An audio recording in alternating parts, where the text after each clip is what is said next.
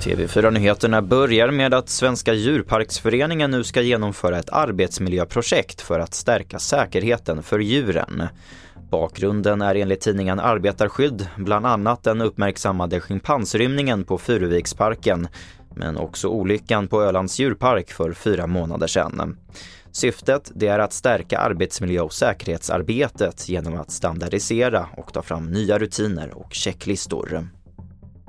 Taiwan beslutade nu på morgonen att förlänga den obligatoriska värnplikten från fyra månader till ett år.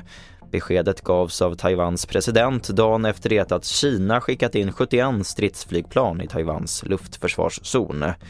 Förlängningen av värnplikten gäller alla manliga värnpliktiga födda efter 2005. Till sist att Svenskt Näringsliv varnar för att det kommer saknas närmare 300 000 yrkesutbildade om tio år. Ändå så planerar regeringen att lägga ner försöket med branschskolor till sommaren. Skolminister Lotta Edholm. Det har varit för få sökande helt enkelt och jag tycker att det är bra att man ibland gör den här typen av försök men man måste också kunna dra slutsatsen att när det inte funkar så funkar det inte. Varför funkar det inte? Gjorde man för dålig reklam eller?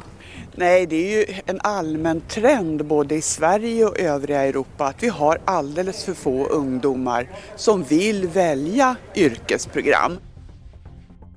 Och det kommer kritik från arbetsgivare som menar att det kommer leda till svårigheter att rekrytera kunnig personal.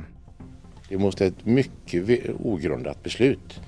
Därför att det är ett stort behov utav välutbildade eh, hantverkare och i detta fallet golv. Så vi är väldigt måna om att den fort, får fortsätta.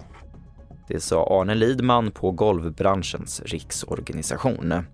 Och det får sätta punkt för TV4-nyheterna. Jag heter Albert Hjalmers.